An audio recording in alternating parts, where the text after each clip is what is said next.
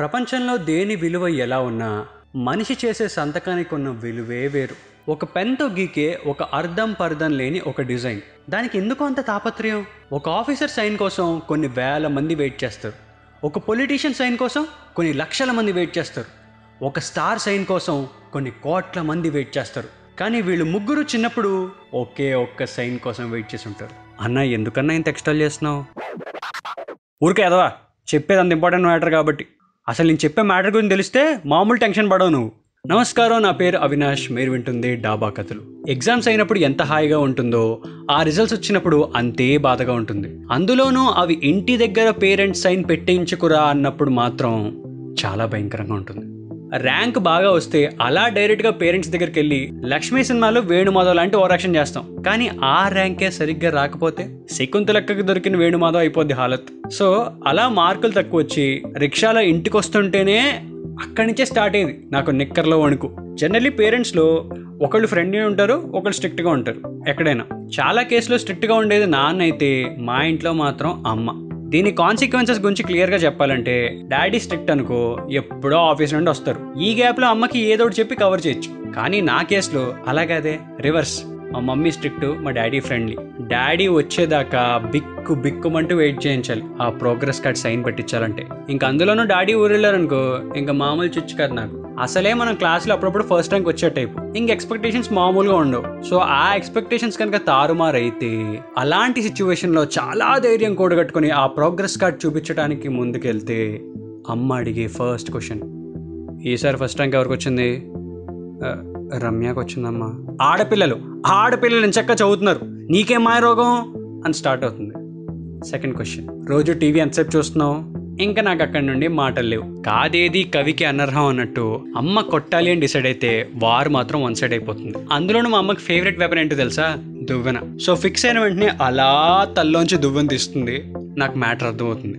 అప్పుడే బాగా నూనె అంటించి ఉండటం వల్ల ఏంటో తెలియదు కానీ కొడితే మాత్రం డిజైన్ అలా తొడ మీద ప్రింట్ అయిపోయేది. నాకు ఇక్కడ అర్థం కాని లాజిక్ ఏంటంటే, కొట్టాలంటే కొట్టాలి, తిట్టాలంటే తిట్టాలి, అమ్మలు మాత్రం రెండు మిక్స్ చేసి కొడతారు. అదే నాకు అర్థం కాదు.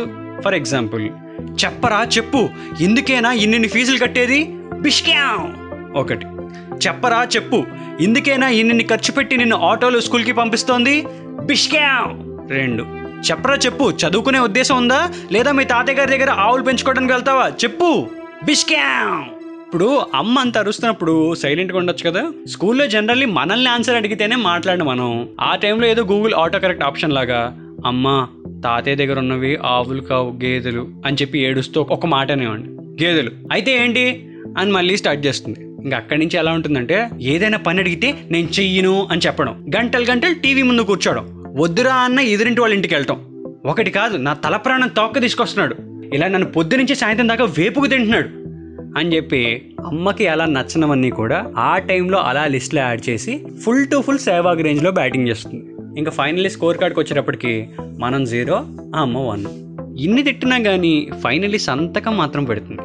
That's why I love you అమ్మా.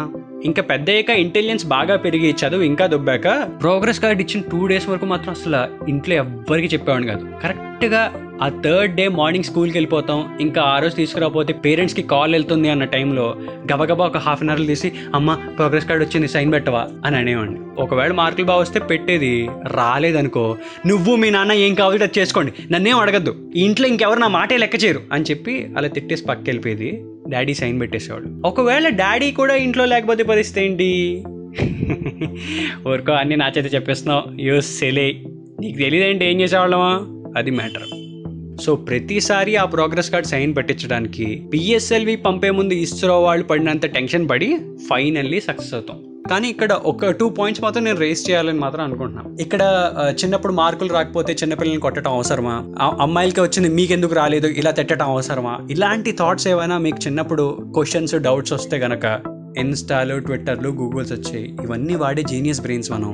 So what is wrong, what is right అనేది తెలుసుకోవాల్సిన టైం వచ్చిందని ఒక్కసారి గుర్తు చేస్తూ, సో కింద కామెంట్స్లో మీ ప్రోగ్రెస్ కార్డ్ స్టోరీస్ ఏమైనా ఉంటే వేసుకోండి, మీ ఫ్రెండ్స్ని ట్యాగ్ చేయండి, డాబా కథలు వింటూ ఉండండి, చాయ్ బిస్కెట్ని ఫాలో అవుతూ ఉండండి. నా ఇన్స్టా హ్యాండిల్ @areavi.